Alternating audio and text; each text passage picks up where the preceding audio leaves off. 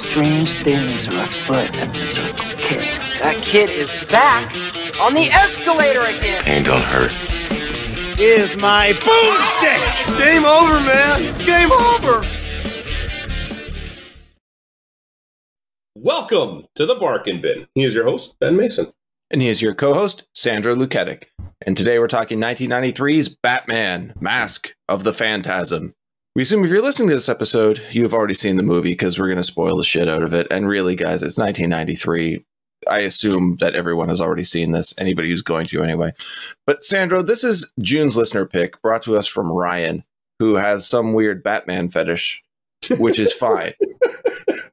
he keeps submitting Batman 89, fine, but finally mixed it up and gave us Mask of the Phantasm from 93, which actually won the poll this month. Um, an animated film, theatrical animated film, uh, as part of the Batman the Animated Series universe. And I have to ask you right away did you watch the show growing up? Oh, yeah. I loved it. Okay. Um, I did not. You didn't watch it or you didn't like it? I didn't like it. Oh, why not? Hence, I didn't really watch it that much. I don't know. Um, I, I sorry, I shouldn't say that I didn't like it so much as I fucking hated it. Okay, well that took a drastic turn. yeah, I don't know what it was. It was maybe the style of animation, um, not being the biggest Batman fan in the first place. Uh, I think Batman is a terrible superhero. Uh, the only thing I like about the Batman universe are the villains. I think they are very interesting for the most part. I mean, there are some blatant duds, but I find there's a lot of humanity and terror in those characters that I, I, that I always found interesting because Marvel's always over the top with their with their villains. Uh, here, it's more subdued. It's a bit more realistic, but I think Batman is a failure of a crime fighter. Um, also, it's like the the time that the show is set based off of the visuals because I don't think it's exactly specified when it takes place, but then the technology aspect doesn't meld with that world, and I always found it jarring, even as a child. I just really hated it. But why did you like it so much? It was a fun cartoon. You know what? That's a fine answer, and I think everybody else would have something similar. Growing up, I was a Marvel over DC fan. I didn't like DC. I did always hold the mentality that Marvel had the better heroes, DC had the better villains. Mm-hmm. And I used to always joke, oh, like, Batman's going to give some rich kid false hopes that, you know, they can somehow become a superhero if they have enough money. But despite that, I just enjoyed this show. It was just a fun show. You know, it was part of a, a good Saturday morning block of cartoons. And it just, it was an entertaining show for a kid. Mm-hmm. I didn't read too much more into it because I was, in fact, a kid. Valid, valid statement. Um, after watching this movie, I think I missed out by not watching the show. And it is something I plan on going back and watching. I don't want to say start to finish because there was a lot of episodes, but I, I should definitely give it a chance. Um, now, saying that, that doesn't mean that I like this movie.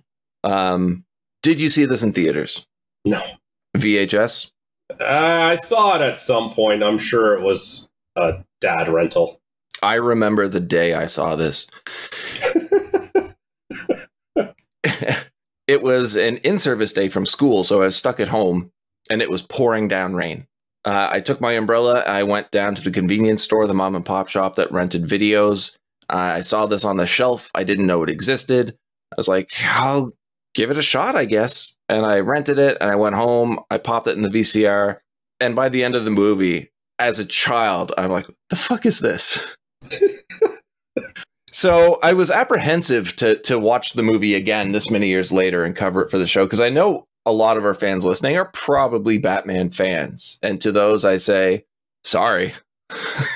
You're allowed to have an opinion, man. Okay, do you want to do you want to jump into this?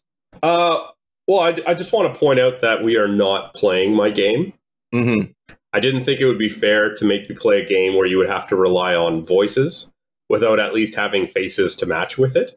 Yeah, uh, and I agree. Um, but in saying that, I, I, I think we should bring up the voice talent, even if we're not playing the game. But we've got Kevin Conroy back as Bruce Wayne and Batman, Mark Hamill the Joker, probably most people's favorite Joker. Dana Delany as Andrea Beaumont. Um, anybody listening to Channel Surfing will hear us talk about Dana as well. Um, Stacy Keach as Carl Beaumont, fantastic. Abe Vigoda as Sal Valestra, one of the mob bosses, is super fun, and you can tell it's him right away. But I think our favorite actor in this has to be the guy doing the voice of Chuckie Sol, the one and only Dick Miller. Such a short role too. like even in an animated movie, he just gets a short role. Yeah. I I didn't even know he was in this until you told me, and then I got really excited. And as I'm watching it, I got very frustrated once that death came. But it's so Dick Miller. You're It only is. to get a couple minutes of him. You're right. Yeah, we've never covered him as a leading man, so Yeah, and uh, obviously a fantastic cast, but I have to give an extra shout out to like the iconic Batman and Joker voices. Like yes, they've done these characters in animated shows, movies, video games, like you name it. They're like they go hand in hand with these characters, and for good reason. They bring so much to the roles. Yeah, uh, undeniably iconic voices. Uh, we we did miss one person in the cast though. Well, not me. I didn't mention anybody with those ones, but sure. Uh, the great Al Leong. What? That was a lie. He has nothing to do with this movie. Oh, geez. Yeah. Okay, you had me going there. No. Um, okay, first thing first, Sandro. This movie is 76 minutes long. The opening credits span one minute, 47 seconds. I am a okay with that. I think it suits it because you really can't make that much longer of an animated Batman movie hmm without like compromising things. But at the same time, if it was that short and I went to the theater for it, I would feel almost a little shortchanged. It's kind of a weird balance. Yeah, but again, like you're saying, a kid, you're watching basically an extended episode of the cartoon. Probably digging it. Um, next up, like I said, we get Dick Miller as Chuckie Sol. He's holding a meeting with fellow mob bosses, explaining his plan to launder counterfeit money. And right away, I'm thinking this seems to be a lot for a kids' film because I'm sure kids don't understand what they're talking about. No, like, yeah, we're gonna put the money in a washing machine. It got dirty. a, a joke from uh, National Lampoon's Loaded Weapon One, which still makes me laugh to this day. But uh, the Batman interrupts and kicks ass as always. And there's one thing that he does here which actually got a chuckle out of me, and that is after the table's been flipped over on top of one of the mobsters, he's walking by it, he just stops and stomps on it. It's, so, table. it's so brutal for a cartoon. It was great. But uh, You know, you So- don't have to say the Batman every time, right? You could just say Batman. Yeah, I know. It's it, it was a choice. Okay. All right. It it degrades over time, trust me. Okay. Sol flees and is eventually murdered by the Phantasm, who he mistakes for Batman. Uh, immediately thoughts on the design of the Phantasm?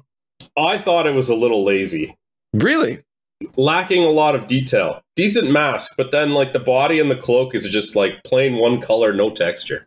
You're right. I never really thought about that. But it was I, I believe, having not seen the show, this is a new villain in the world, right? Created specifically for the, the movie. I did watch a lot of the animated series and I never saw him. I can't say if maybe they introduced him in a small role at some point, but Mhm. it was not a prominent character, at least to my knowledge. What did you think about how Sol died? Because I, I have some issues with this scene, and I think you might agree with them if you haven't already thought of them. Well, does he die from the impact? That's what I believe. Okay, because I, I can't imagine what else it would be. I realize I shouldn't be nitpicking a cartoon for children. Okay, but, But why is- to. Why is there a parking garage that high up in a skyscraper? Because Uh, there's a lot. It's just a parking structure. Okay. It's just connected to all the other skyscrapers around it. They're like, we'll just build one up really high, and it takes like ten minutes to drive to the bottom. I was gonna say I I will go along with that because this world is a strange one. But yeah, he drives off of one building across a street, like in the air, into another, and people spot Batman at the scene and blame him for the death. And I like this already. He's getting such negative reception from people. Um, and I get that he's the world's greatest detective, but him picking up a single sliver of glass from the ground and noticing a substance on it is a bit much for me. He has a special Batman visor that uh, you can't see. It's built into his costume that filters out some of these things. It's kind of almost like heat vision. And you know what? Again, I just have to assume that you're right. Oh, I, I don't know if I am. No, I know. I know you're making this up on the fly, but I can't has a- argue. He has a million gadgets. That could very possibly be one of them. Yeah, we'll talk about gadgets too, trust me. Okay. So Batman runs after the Phantasm and then just immediately gives up. Yeah. What the hell? I this is the beginning of the downfall of Batman in this movie for me. Okay. So we get an introduction to City Councilman Arthur Reeves, who objects to Batman and his vigilante actions. That makes sense. We've seen it before.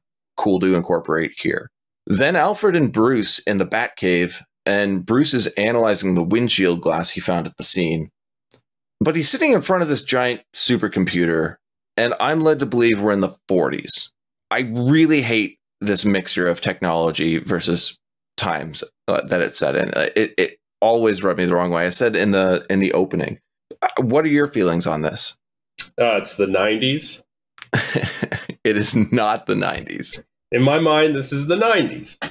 They can have a big supercomputer. Yes.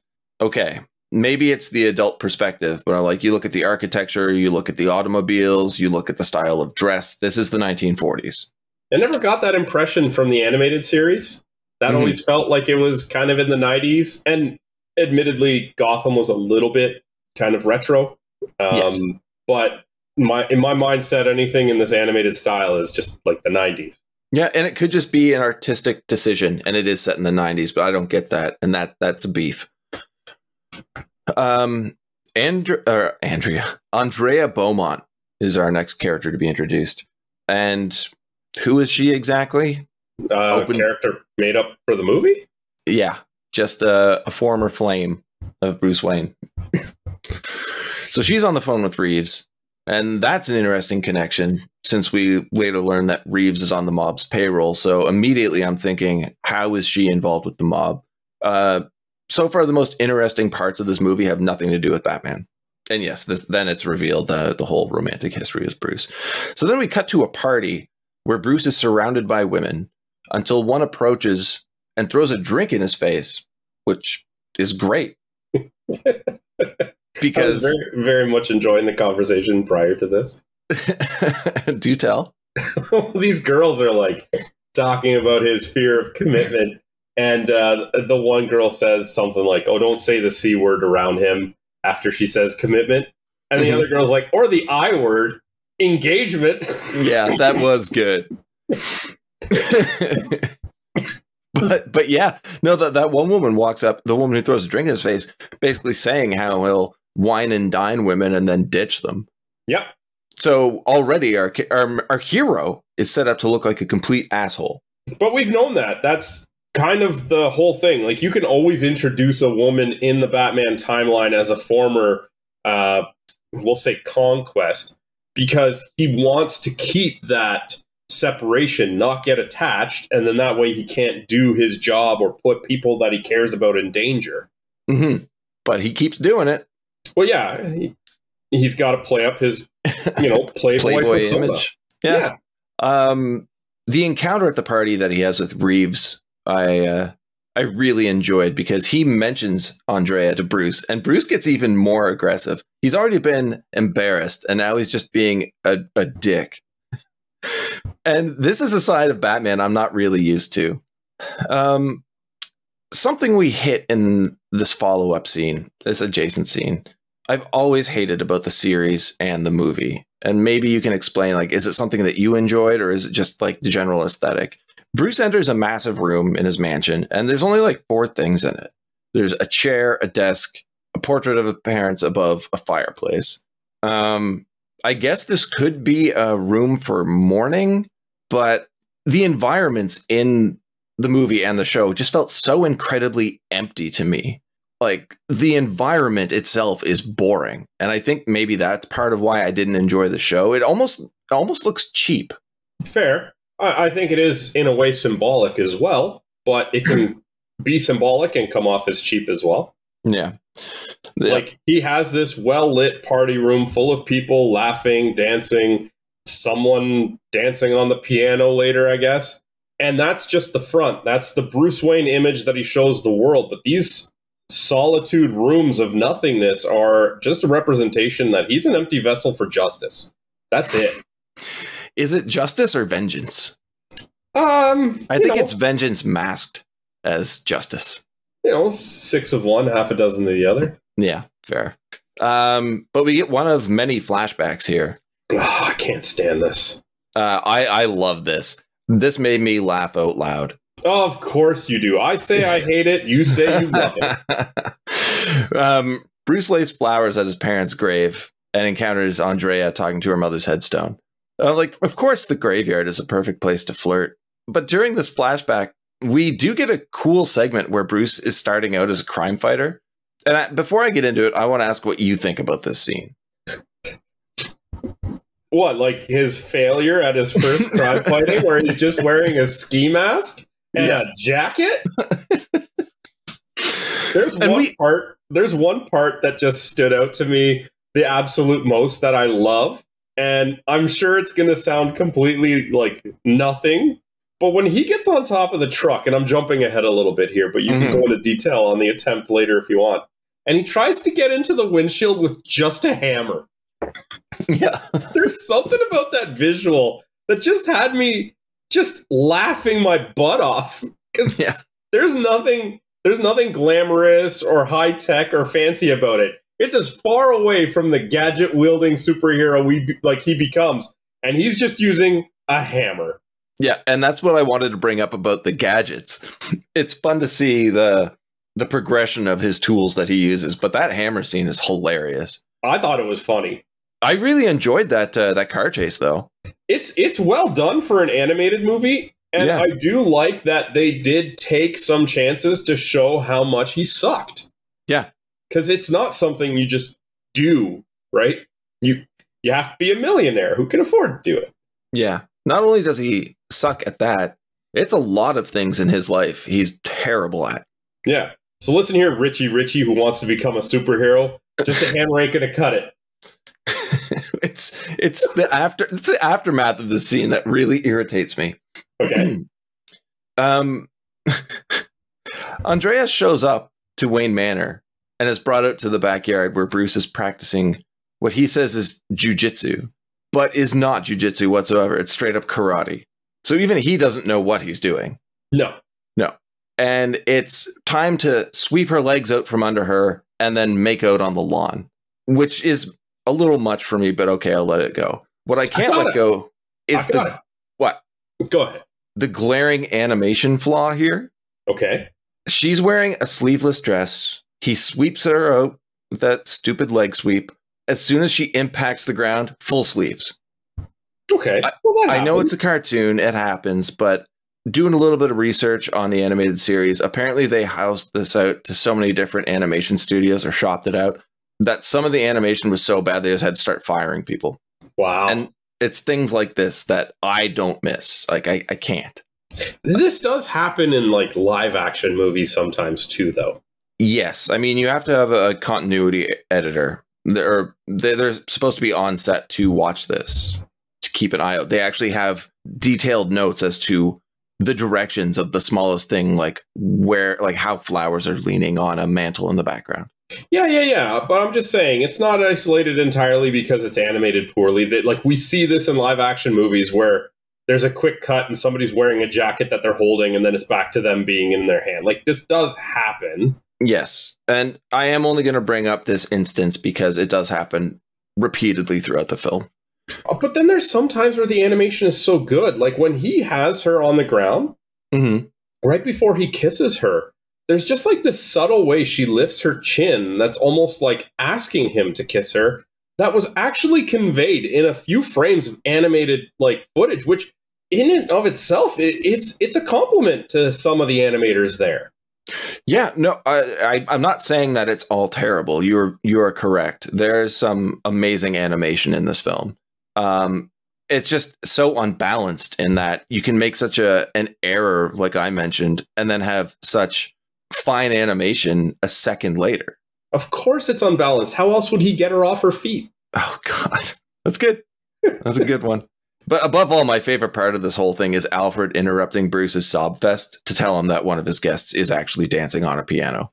And I don't know if you noticed this, and it could just be me completely out of my mind, but the voice of the girl on the piano comes shouting in from the other room. Or Mhm. I, I'm assuming it's the girl on the piano. Based yeah, on it's um, Miss Bambi. it sounds exactly like the voice actress that does Harley Quinn in the animated series. Oh my God, you're right. So when I was watching this, I was like, does she have a brief appearance in this? I don't remember her in this. And no, No, that's that's because it is. I didn't know that until now. again, I just went by the audio cue. I didn't actually look it up or anything, but I heard it and I thought, is she in this? No? Okay, well, maybe No. it was just a, we don't have a role for you in this. Let's give you just a quick little, you know, Easter egg. Yeah, Arlene Sorkin, voice of Harley Quinn. That's fun. Yeah. I completely missed that. hmm Well, you didn't watch it as much. Um, at night, gangster Buzz Bronski visits Chuckie Sol's grave and is confronted by the phantasm. And the music is what really stood out to me here. Animation, not bad, but the music, fantastic. That weird, creepy, classic sci-fi alien sound. Um, This graveyard gets a lot of play in this movie. it really does, and I'm okay with that. You know me, I love spooky shit. But I need you to explain something to me. B- Buzz throws a broken pickaxe handle at the phantasm, Yeah. and the phantasm uses a smokescreen to block it. Yep. There's so many problems with that, but there's, there's, no way that they can justify this because the phantasm appears right back in place a millisecond later. Yeah. I would accept it if he reappears slightly to the left or right, like they had used the smoke screen to dodge it. But it really does feel like they used the smoke screen to have it go right through them. Yeah, it's very strange. I I really hate it. I wonder how much that gadget would cost. Uh, like 15, 20 bucks at Spirit of Halloween.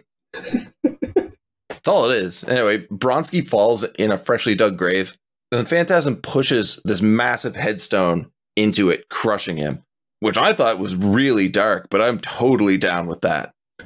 You s- very quickly start to think this might not have been for children. Yeah, that's what I was thinking right here. Like, this must be a film made for adult fans of the animated series. But there's no way you can only market to them. This seems like a lot of violence for young children. But maybe I'm just old now, and that's how I see it. It can be both. Yeah. Um, again, though, goons see Phantasm and think it's Batman. Have they never seen Batman before? There's way too many times in this movie where people are like, "It's Batman."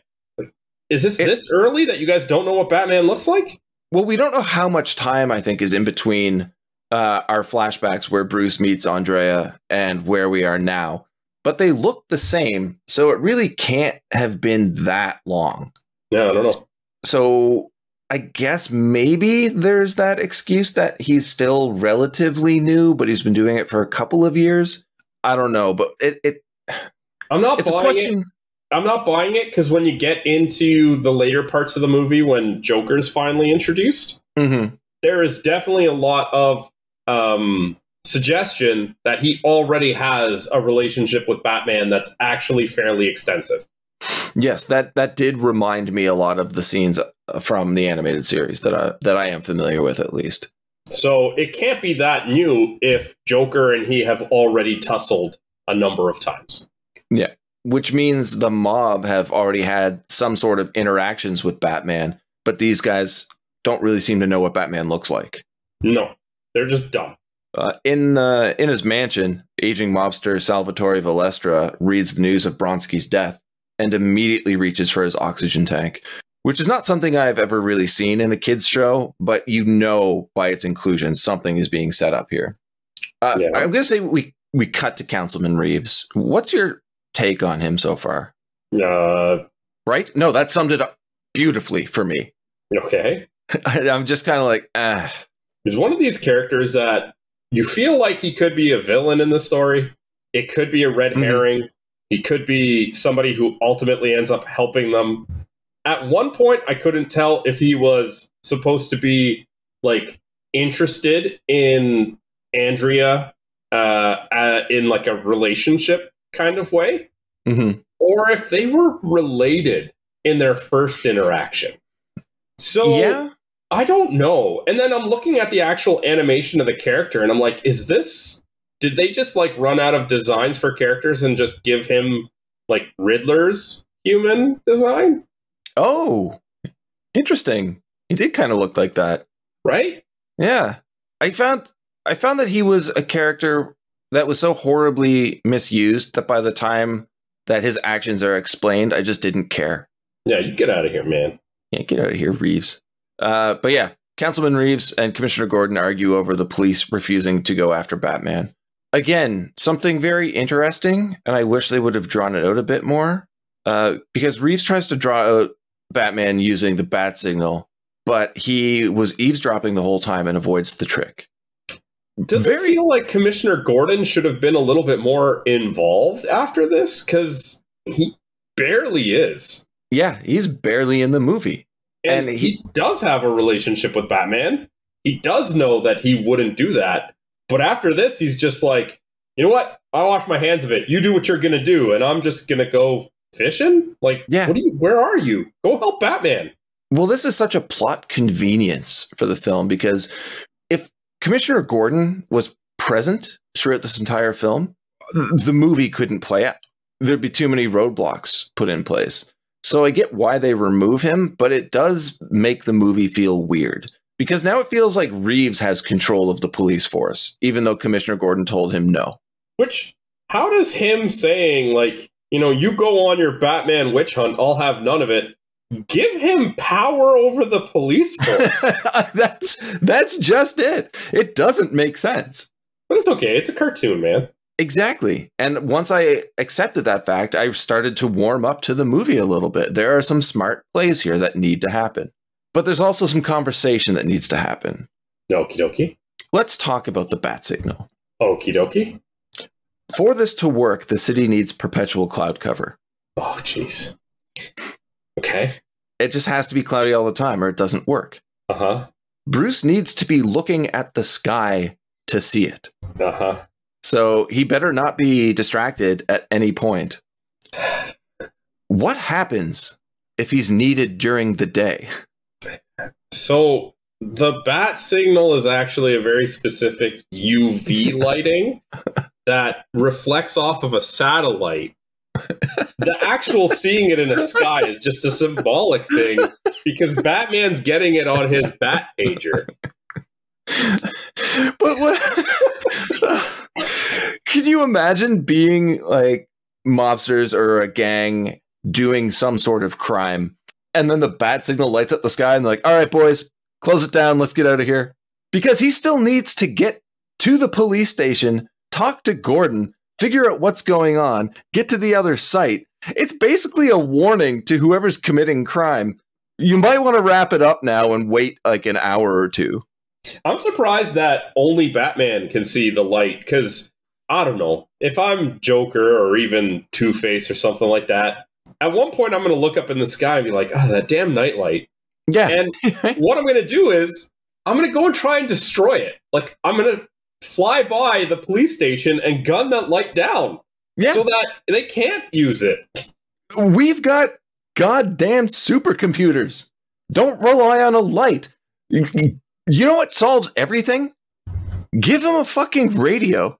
Give Batman a radio so you can radio him and be like, hey, something is happening at this specific location. Not flick on a light and wait for him to go meet you, then tell him where else he has to go. Well, he could have a phone like they did in the 60s. Yes, but carry carry a radio with you. You can use this technological advancement for the time to have like a small in-ear radio or something. They but I get it. The, the, it's iconic. You need it. I get it. But it doesn't make sense. Realistically, the bat signal is garbage. It's just an icon. It's meant to still be an icon. Well, we go back to the graveyard. Batman's there investigating Bronski's death. Time for another Yeah, flashback. Look at the graveyard. I like the graveyard scenes a lot. Why do why do you dislike them? It's it's an animated movie. You can go anywhere. I like Change it they tie it. Yeah, that that does make sense, but I, I do enjoy how they tie it to a single location. Yeah, whatever. Go ahead. But the flashback, uh, as he sees uh, Andrea talking to her mother's tombstone, it's not the flashback; it's a throwback to it because this is all happening again years later. I need to ask you, what is the first thing that Batman does when Andrea turns around and sees him? Runs away. he fucking runs away. and of course, she is going to piece together that he was standing in front of his parents' headstone. But he just came from that direction. He wasn't actually at the parents' gravestone. He came from the other gravestone that he was investigating. So she doesn't know that he was at that gravestone. She just knows that he went by that gravestone. He she does not know that he was investigating anything else there. I'm just saying that's what he was doing. It's not like he stopped at his parents' grave after. He was investigating uh, uh, Chuckie's grave, right? Getting that same, uh, somehow also seeing the same chemical material as the Hmm. windshield, and he he just came from that direction. None of it makes sense. No. No. I I refuse to believe that this is just by chance. Um but we cut to Andrea and Reeves' dinner scene. And one thing that blew my mind, I completely figured it out at this point, is that the voice of Councilman Reeves is the guy who plays Ellis from Die Hard, a character I've hated since I first saw that movie. And it makes so much sense as to why I don't like Reeves. Uh, I don't know if you remember Ellis from Die Hard. No. No, he was just a coked out businessman. Anyway, we go from Batman running away from Andrea to Batman spying on them from across the street on a ledge of a building, leaning forward with binoculars, and is so blatant that they show us the angle from inside the restaurant. Andrea's face on the left, Reeves on the right, and directly in the center is this peeping Tom caped crusader with binoculars watching their every move. Yeah. I guess there's no crime in Gotham that night. No. That's why the bat signal wasn't on. And- oh, God. We could have a very long conversation about that. Um, but he, he sees Reeves' hand on Andreas and he gets angry about it. And the first thing I think of is like, dude, you just fucking ran away when she tried to approach you, and now you're spying on her. If she turns her head to the left, you're done, man. You are fucking done.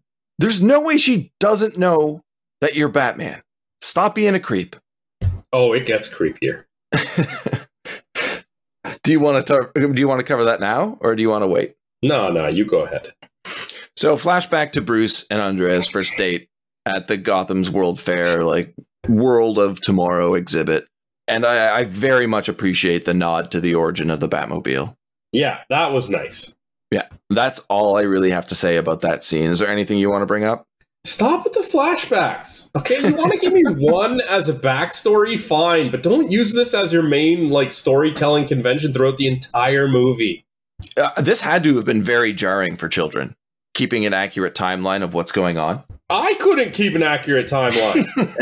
I I'm just barely past the child's mentality. So they would have been very confused. And I'm thinking that might have been why I really hated this movie when I saw it in 93. Just complete confusion. No idea what's going on. And then he again tries to stop uh, a robbery, mugging, whatever you want to call it, and fails miserably. Oh, yeah, he takes that baseball bat to the chest real bad. Oh yeah, Uh, next up, we get the origin of Reeves. So at least they're kind of building the character up in that he was uh, an in. He started off at least as an intern in the legal department of Andrea's father's company. And there's a lot of dumb actions done in the movie, but then the backstory to some of these characters is so deep and well done that it's almost charming to me. But I think it presents us with information that kids would just be like, I don't care. Give me more Batman. Who is this? What are we watching? I want Batman. But I guess it was like a dark show and appropriately a dark and supposedly well thought out film. So, Valestra, arrives for a private meeting with Beaumont. I picked up on this part right away. I, I'm sure you did too. But do you think kids would have picked up on the fact of who Valestra's driver is? Um, no. Did you pick up on who the driver was? Is the driver the one that was standing outside the building? Yes, at another point. Yeah, uh, it's Joker. Exactly. I didn't think he had criminal uh, origins before he became the Joker, but sure. I mean, there's so many different origin stories. Uh, I only know a handful of them, but I find them all pretty interesting, and I really enjoy this one. If that's the case, I, I, I don't know if he was a driver. well, he's just kind of like a henchman, right? So I think he he drives his boss around. Okay, yeah, the terminology just threw me off. Yeah, sorry. He was definitely Um, the creepy guy outside the building when she goes inside at one point. Yeah, and storms out when she yeah when she goes in to see her father, but he's also there uh, when they um they go meet Beaumont, and then I think there was the phone call or the the mobsters show up. I forget, but uh, we get an action scene where Bruce tries to stop a mugging. This is what we were saying before. What is the purpose of that scene? Um, that somehow his relationship with Andrea made him worse at it. Yeah, I found it incredibly problematic because he beats people up and then takes a baseball bat to the chest and everybody gets away anyway and he just looks awful all around. Yeah, I guess you could potentially infer that maybe it's the idea that by splitting his time with her, he's not training enough, so he wasn't ready for that, as so much as just the actual isolated failure itself. It does make sense. But Um it's a bit of a leap because they don't give you even a subtle nod to that. It just, yes, he does complain, O'Neill can't be both ways. It has to be one or the other. But like at that point, yeah, it just seems like he gets mad at her because he sucks. yeah, exactly. It's such a, a negative take on Batman. It, it- it's very interesting. Mhm. Um, and I- I'm curious about your thoughts on the following scene too, because we we get Bruce pleading with his parents' headstone, almost like he's trying to reason with it, like they their death forced him into the life of fighting crime. Yeah, he's actually begging them to tell him he can stop. Yeah, You're not gonna get an answer, dude. Yeah, it's also a decision you made. Yeah. And I, I really hate that every time we're at the Wayne's grave, we get that lightning flash revealing the family name on it to the What- point what where, other grave is he gonna be at this time? well, that's just it. I really wanted in this movie a lightning flash that reveals he was at the wrong grave. so he does classic Batman maneuvers like running the fuck away. It just said lightning flash. Wilson? what? Smythe. Uh, Valestra and Reeves talk about why Batman's taking out their members, even though they have no reason to believe it's him, other than people just misidentifying him. Even though they look nothing alike, which you covered. There's two people in this movie who are smart enough to know that it's not Batman. Commissioner Gordon and Joker. That's it. That's it. It's like Joker knows it's not him. Idiots. Uh, and is like the head of the crime family. Reeves is a councilman out hunting Batman. Yeah, Nope. you'd think Nope. you know what he looks like. Uh, did you notice though in this scene, uh, Valestra has another coughing fit and goes for his oxygen tank. Um, but when he pulls it away from his face, his lips are bright red, like Joker's. No, I didn't. Yeah, I don't know if that was a mistake or not, but if not, well done. Um, it was it was probably a mistake. Yeah. yeah, we'll go with mistake. Uh, Batman pieces together that the crime bosses worked together in the past, and there must be something to that. Well, fucking yeah, of course there is. World's greatest detective. like he discovers that Beaumont worked with all of those bosses, though. Fine, but at what point does Batman get the world's greatest detective moniker? Because he's pretty shit in this movie. Uh, I don't know. he bought himself a mug that said it one time. That's good. Because right now he's just like Gotham's shittiest street vigilante. yeah. It's like all I do is actually beat people up and then fail at it. Yeah. I'll, I'll I'll kick someone's ass for a second, but if there's more than one person who I can't overpower with my strength, I'm fucked. And then And if there's some it. sort of compound to identify, I have visors to use it. So can I really take credit for that? yeah, the world's greatest detective. Bullshit. That's when he just kicks his feet up on the table and taps at the mug. yeah. um, Bruce, I, I guess, kind of proposes to Andrea, who accepts. He just he gets on, on one knee and just gives her the ring box. Like, dude, Yeah, he's not good at this. here you open it. Yeah, Romantic. And then bats spew out of nowhere and scare them. But this eventually leads to Bruce discovering the space to uh, construct the the Batcave. So more origin story, of which at this point they are now cramming way too much into this film. So the next scene, Sandro, is what we were talking about earlier, um, where they go to uh, Beaumont's office and witness that shady meeting. yeah, because they want to go tell her dad about the engagement, and Yeah. things have escalated further. Yeah, and and you you mentioned Joker outside watching the car, and it, as it drives away, he just flicks his cigarette off of the tail light. I love that one shot so much. Like he is just so insolent. I love it. Uh, this is making me love the animated series Joker so much more than I did previously. I love it because of Mark Hamill for sure, but the way they're writing the character here is very good. Uh, he's a great character, just in general. It's a lot Is to work it- with. Like in animated series or in like movies as well. Like the Batman universe, he's just a good character. Joker is just so well done in general, like from an origin, Mhm. that you can put him into like the animated series and the movies well because there's such a rich, kind of twisted uh, history to work with. Yeah. And, and there's so many variations of the character that it's very common that you can ask a fan of Batman who your favorite Joker is. And there's a multitude of answers. And you're like, yeah, all of those are justifiable. It's, it's pretty cool. I can't really think of many other characters like that. But Andrea sends the engagement ring back to Bruce, saying she's left their father and is too young to marry. Okay. And this just leads to the birth of Bat Bruce, which is incredibly lackluster. Well, he definitely wasn't the world's greatest detective yet to consider that that's a little fishy. She just said yes. I saw her at a place with her dad surrounded by sketchy looking like mob types. There's no way I should investigate this further. He's he's the world's greatest millionaire for taking things at face value. Good job, man. Good job. Yeah. Modern day. Valestra goes to the World Fair and meets with the Joker. And I know I've asked you this a lot, but again, I just have my next note saying thoughts on this scene. Well, first of all, what the heck did you do make us wait almost 35 minutes into this hour and 16 minute movie to see the Joker? I I feel like they really, really had to rely on Joker's presence in this movie for people not to hate it. Because when you have Batman Mask of the Phantasm, it's all about the origins. Joker's not around.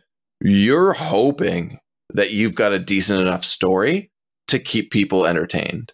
Up until now, I would assume for most kids, this is a very boring film. Yeah. But but then you get the Joker, and he's crazy and he's wacky, and all of a sudden now you're invested because Batman as a character sucks. And they really give Joker time to shine here, which we desperately need. Why is he hanging out in this place? That's a very good question. I would have thought at this point he'd already have like hideouts. You know, You would- surrounded you by henchmen and thugs and Harley Quinn. He is 100% solo at this point in his career, which doesn't seem plausible. Yeah, I'm not buying it. No. Well, I'm also not buying how much money Valestra offers up to him to kill Batman. Did you catch the, that number? Five million up front and then whatever you want after. Yeah. Now, going off my interpretation that this is the 40s, that's a lot of money. It's the 90s. Even still in the 90s, it's a lot of money. Well, yeah, I, whatever you want is definitely a large amount of money. okay, I'll take five million up front and then a hundred after. Everything after your debt will never be paid off. Um, I, am gonna uh, have to say right here. Up until this point, what's your take? You're you're along for the ride. Yeah, sure. Why not? That's that was me exactly. Perfectly said. So Batman questions Andrea over the photo of Beaumont and the gangsters, and she wants nothing to do with him, and takes some really hard digs at him too, which I I really appreciated. when she says it follows up with the line of the only one being controlled by his parents is you, and his reaction is to just walk away. Like this Yeah. is classic Batman again. when confronted, run away. Phantasm goes to kill Valestra, but discovers the Joker has already done the job. And this, I do you want to? Okay, I'm gonna say uh, this confused me right away. The, the follow up here. Do you remember what happens next, and did it affect you the same way? You're gonna have to be more specific. Do you mean when he sees that Valestra's dead? No, when um, Joker assu- also reveals that he assumed Batman had been doing the killing, even though we've already agreed that Joker knows who Batman is. He tells Valestra when they're talking that it's not Batman. And when Phantasm turns the chair around and sees the dead body, Joker makes a comment it's just like, so it isn't Batman, but not like, oh, I'm discovering this. Like, Okay. kind of like you're reaffirming what I thought. Yeah.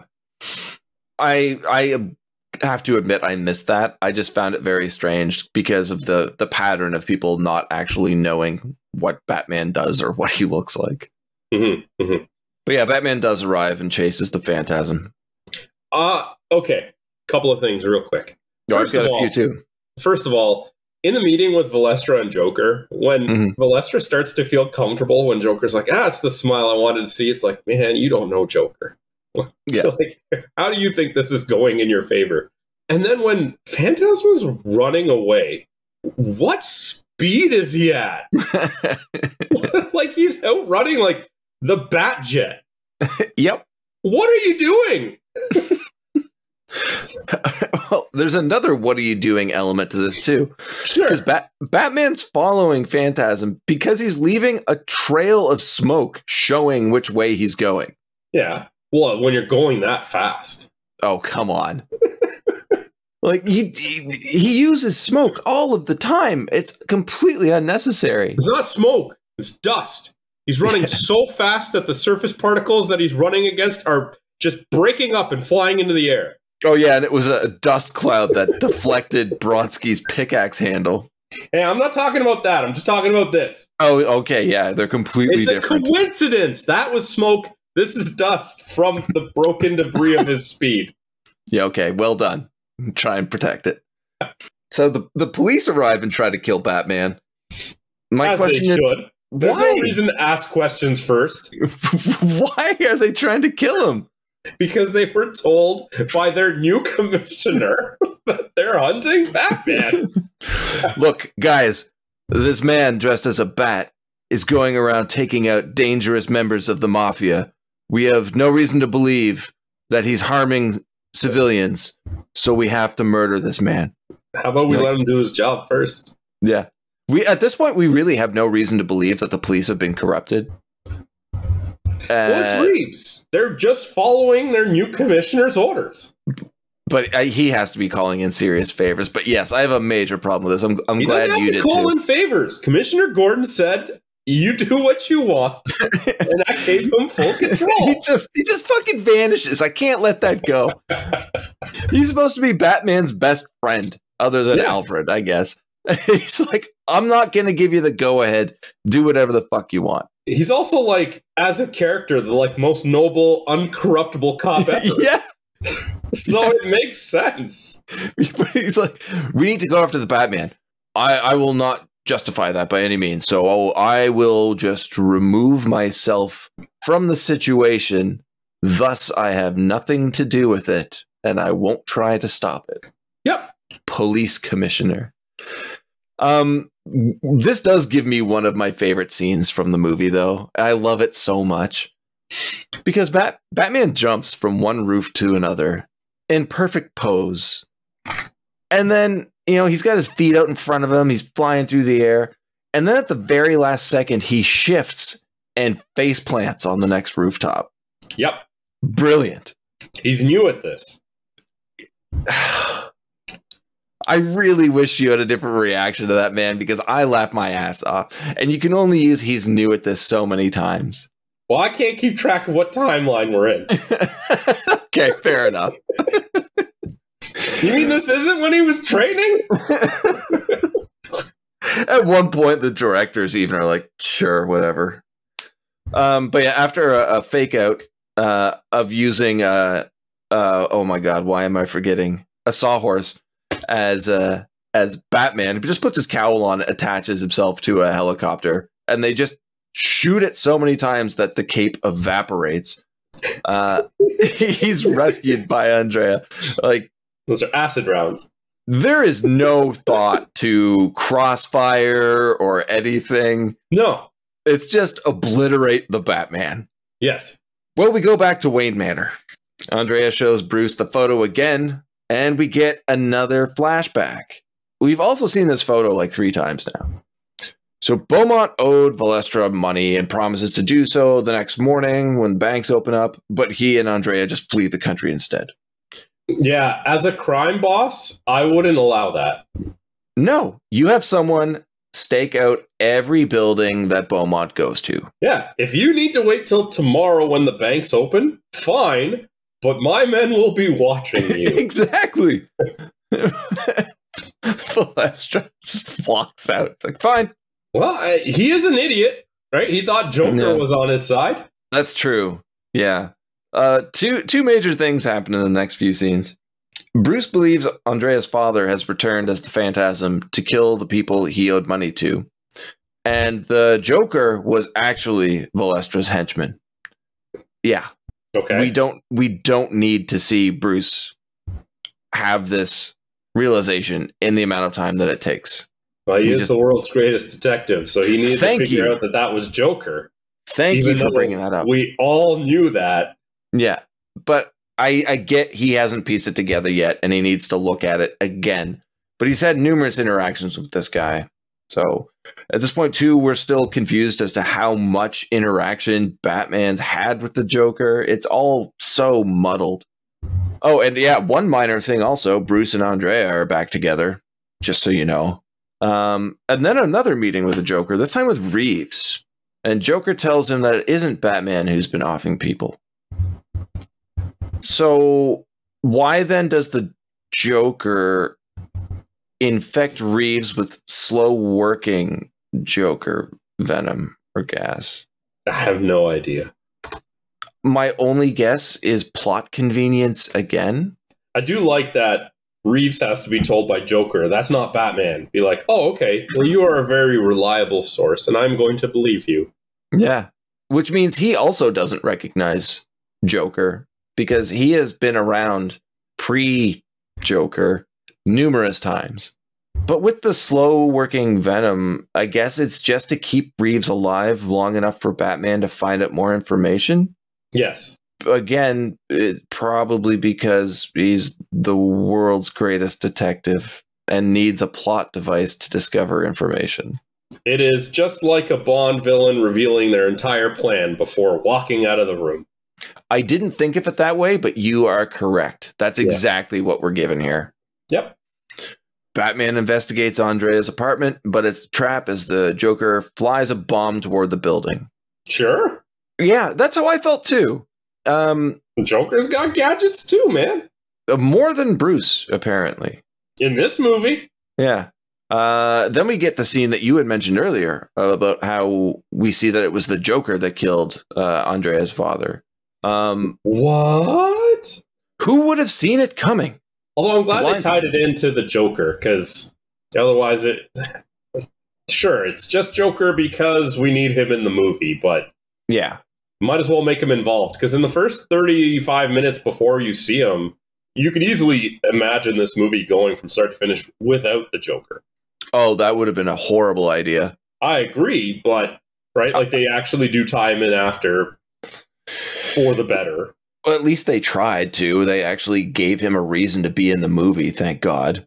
Yeah, that's what that's what I was trying to say. Yeah. Um, I, I think I would actually really enjoy a film about this character pre Joker because we don't get a lot of information about him, but he seems to just be rising the ranks. I would like to see how he took over certain things or broke away because we do see, as we mentioned before, the the meeting between Joker and Valestra. So what happened there? I'm really interested. I'm invested in a lot of things that this movie just doesn't provide.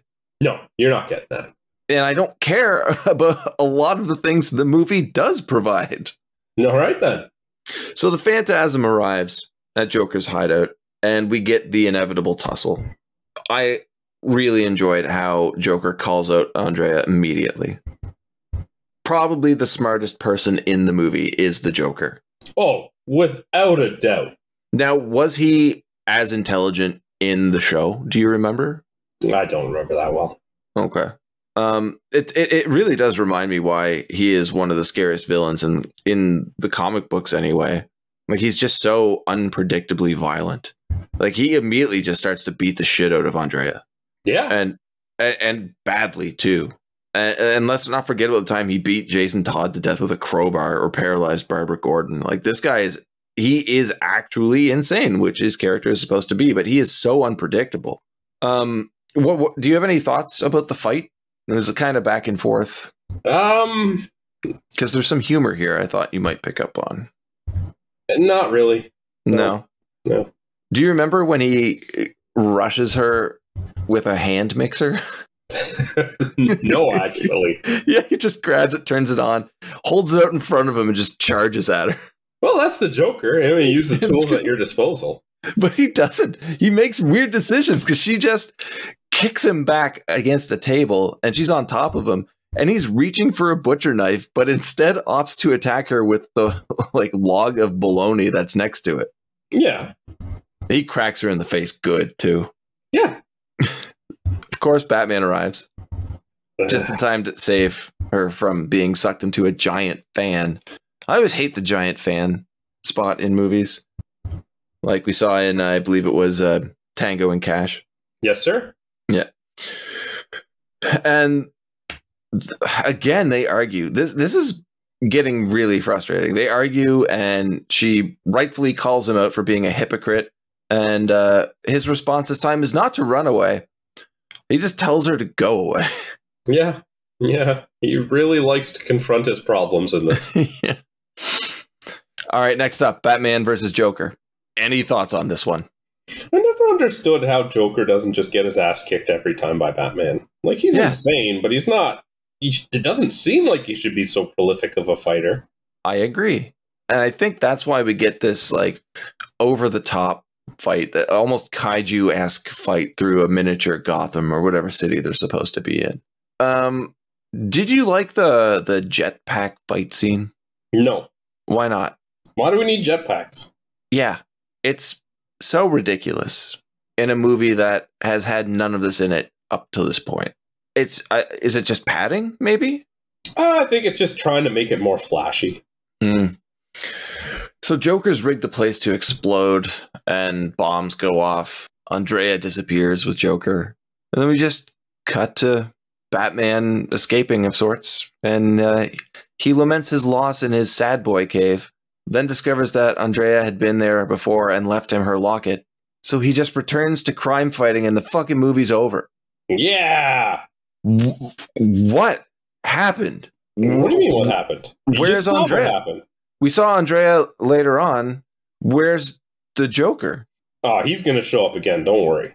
Yeah, but uh, what happened when he when she took him away? Why is she on a boat alone being hit on by some random dude? You're asking too many questions, man. It's a Why- superhero thing. You don't confirm kills. You just move on and assume that it's all good until it's not. Why does he go back to crime fighting? He wasn't good at it in the first place. He did nothing. He just punched a guy repeatedly, got fucked up himself. Then the villain won with his plan of blowing up the place and got captured by a woman out for revenge because Joker killed her father. His dismissal of Andrea was him shedding that final bit of connection to humanity that now he can be the most efficient version of Batman. And do you know how depressingly accurate that has to be. I'm just grasping at straws so many times. It's like, you know what? Maybe. Yeah, you go. Th- I appreciate it greatly because I sit here watching this movie asking why so many times, and it's getting so ridiculous throughout the runtime that you grasping at straws is totally fine with me. Like it gives me something to believe because this movie just I'm doesn't. starting these, and I'm not in my mind. I'm like, I don't know where I'm going with this. I'm just gonna keep talking until I come up with something. You improvising on the spot repeatedly gives the movie structure. That is a problem. Yeah, That is a major problem.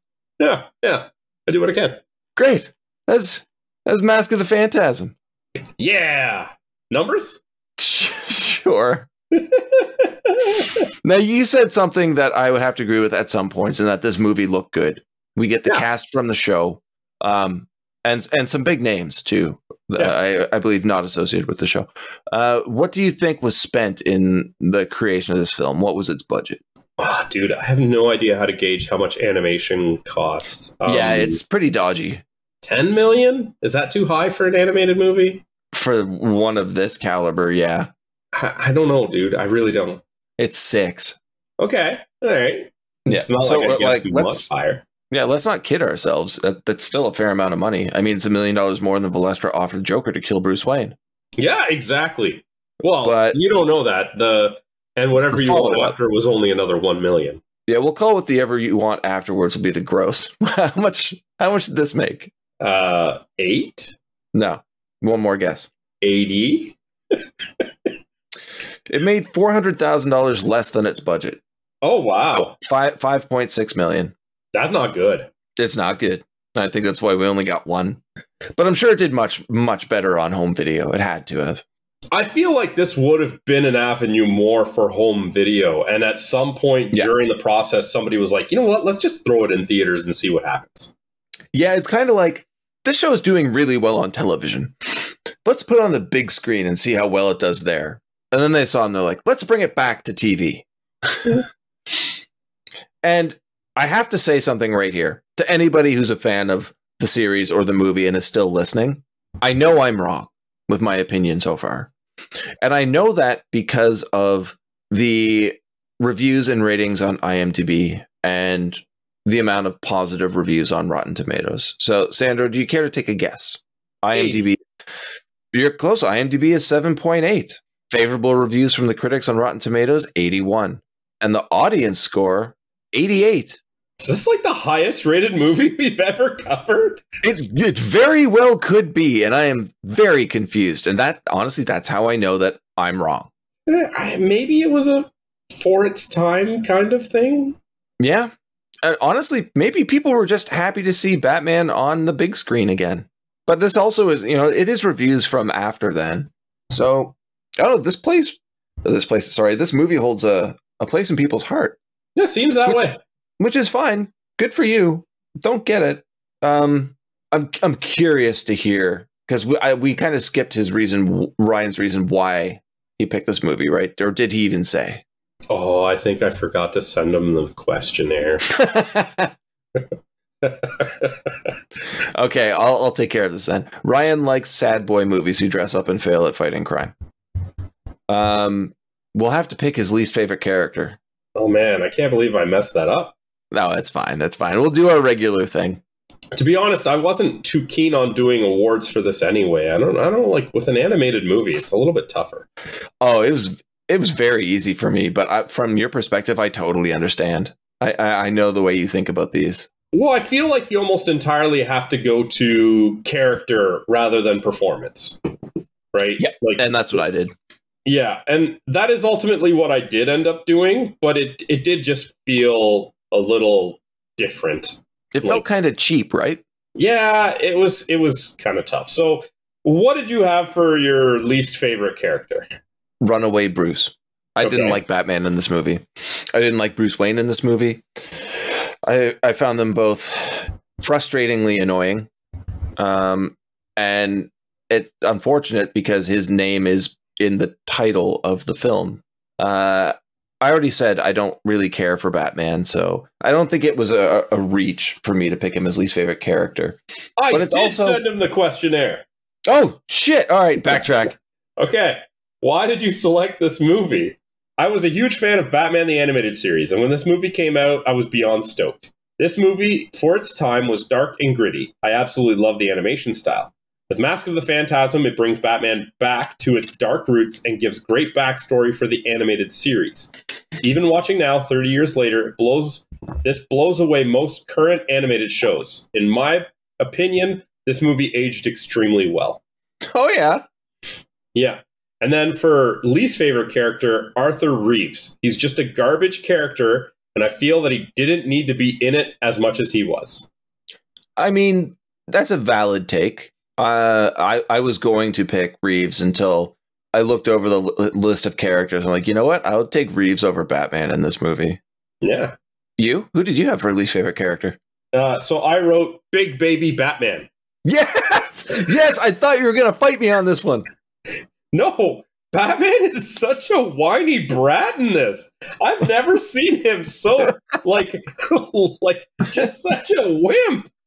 It's, it's just terrible. Cries about everything, runs away, is afraid of women. Like it's he's just terrible.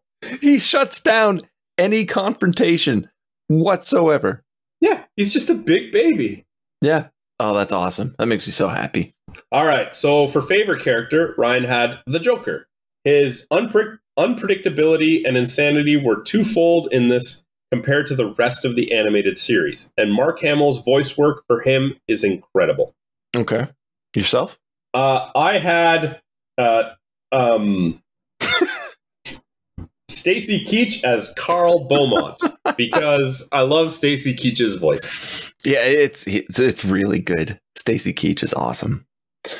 Beaumont, uh, Carl Beaumont wasn't uh, wasn't in the movie enough, if you ask me.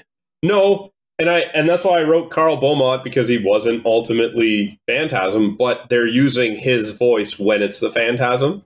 Yeah, So you're still getting Stacy Keach. yeah, Yeah, that that was a very good choice by the uh, the creators.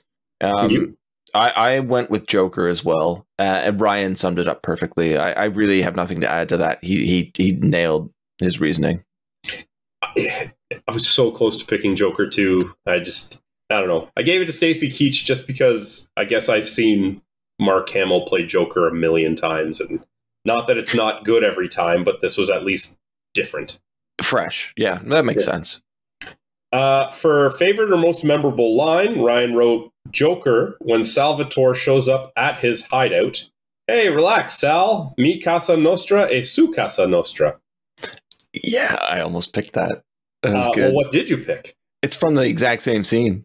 Oh, okay. Yeah, and he's like, "What's an old timer like you want with a two timer like me?" That was a good one. I, I was considering that one myself. It's it's amazing because it has nothing to do with the plot, but it it reinforces his character so so well. Yeah. You? Uh, so I actually had trouble with this one because I had a number of them. I even considered putting like the I word in there uh, because it made me laugh so much. But I ultimately went with Alfred. Uh, when Reeves is doing his very first press conference and he's saying like, "How do we put our faith in a madman?" And uh, Alfred's like, "Why, you're the very model of sanity." Oh, by the way, I pressed your tights and put away your exploding gas balls. It's like Alfred has a lot more zing to him than people realize, but he does, it does. in that dry way that's so good. Yeah, he had some bangers for for lines in this movie. Yeah. And he's used the appropriate amount, I think, more than anybody in this movie. When Alfred's on screen, you're going to enjoy him. Yeah, when he's coming outside, when Bruce is training the martial Yeah. arts, and he he takes down uh, Andrea, and he's got his like tray of tea or whatever, and there's just this like subtle look, and he raises his eyebrow, and then just turns around and walks away without saying a word. It's like he's Yeah. so good. That's exactly the scene I was thinking of. Like he, he- the the visual presence of the character is enough to make me happy. Like he doesn't have to say a thing. Yeah. And and small slight movements like that is perfect. Yeah.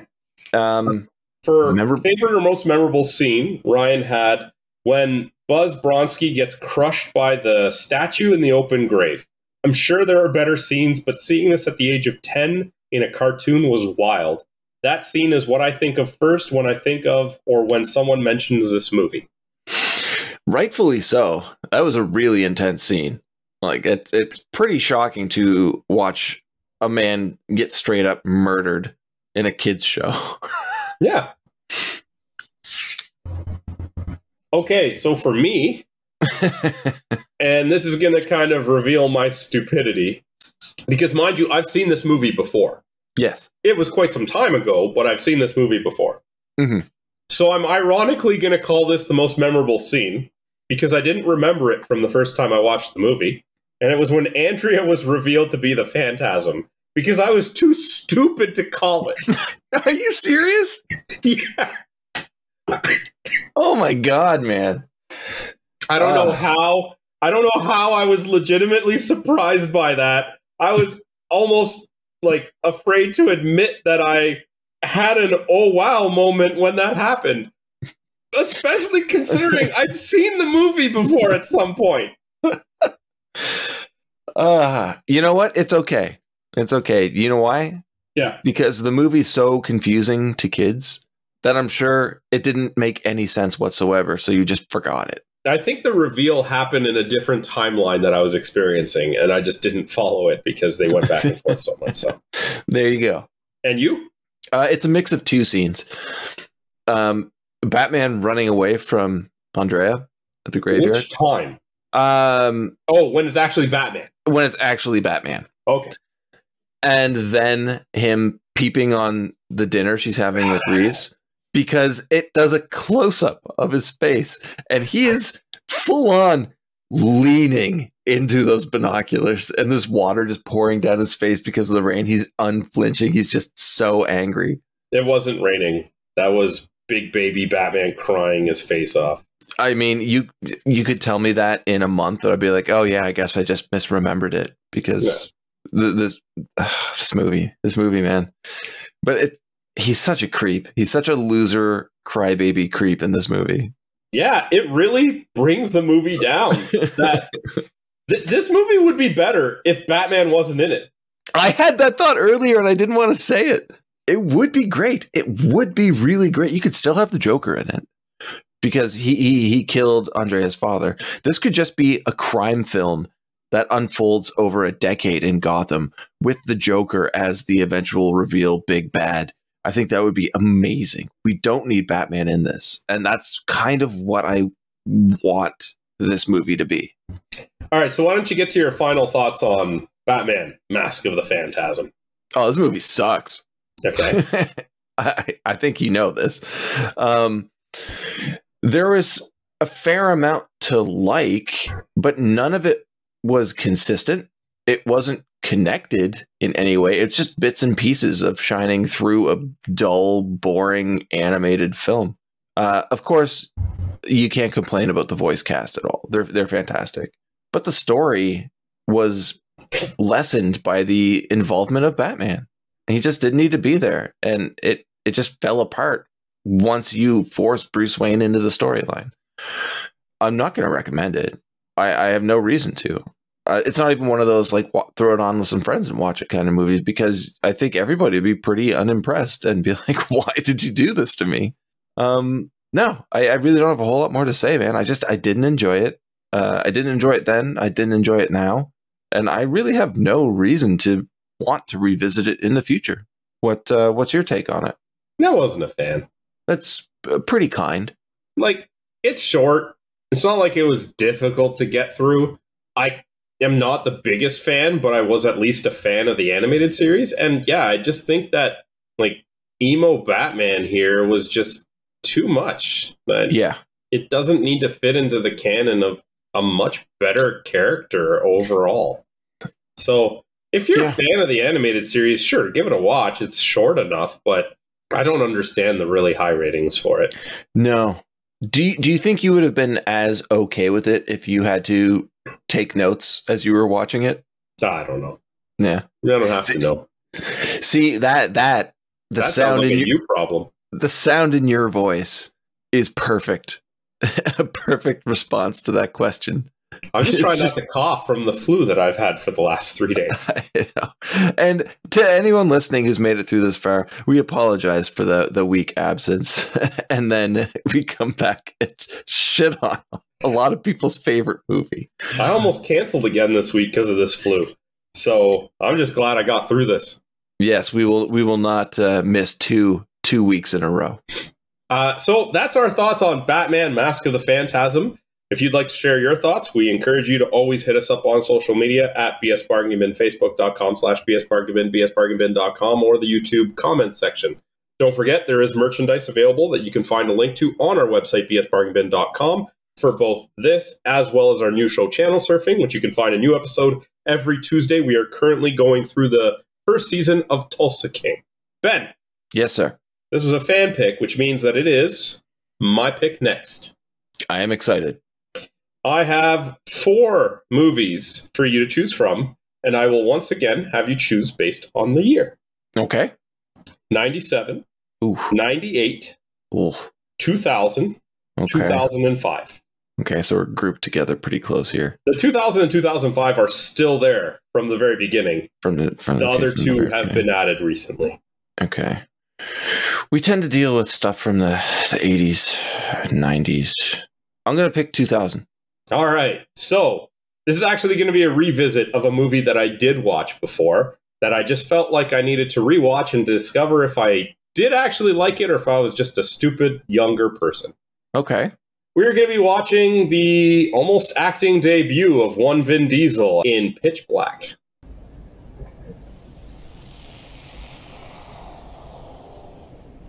They say most of your brain shuts down in cryosleep. All but the animal side. Guess that's why I'm still awake.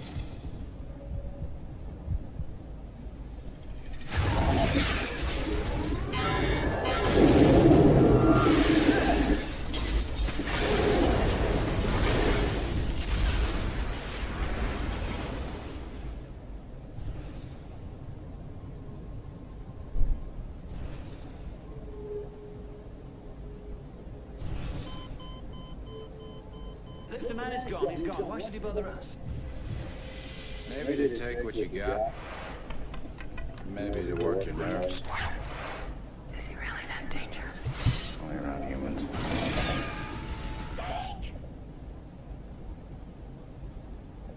All you people are so scared of me. But it ain't me you gotta worry about now. Whatever it is, it got Zeke and it nearly got me.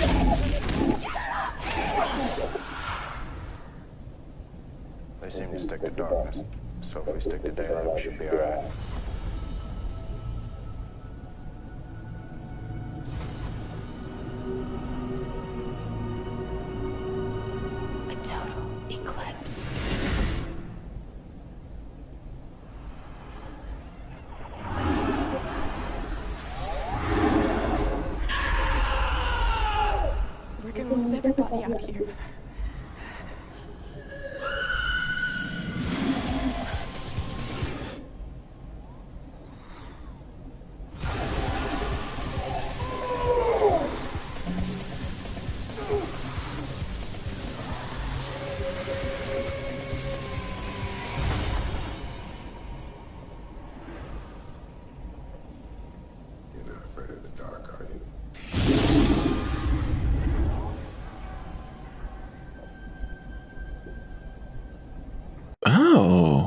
Okay. This will be a fun one. Until next week, have a good one. All the best.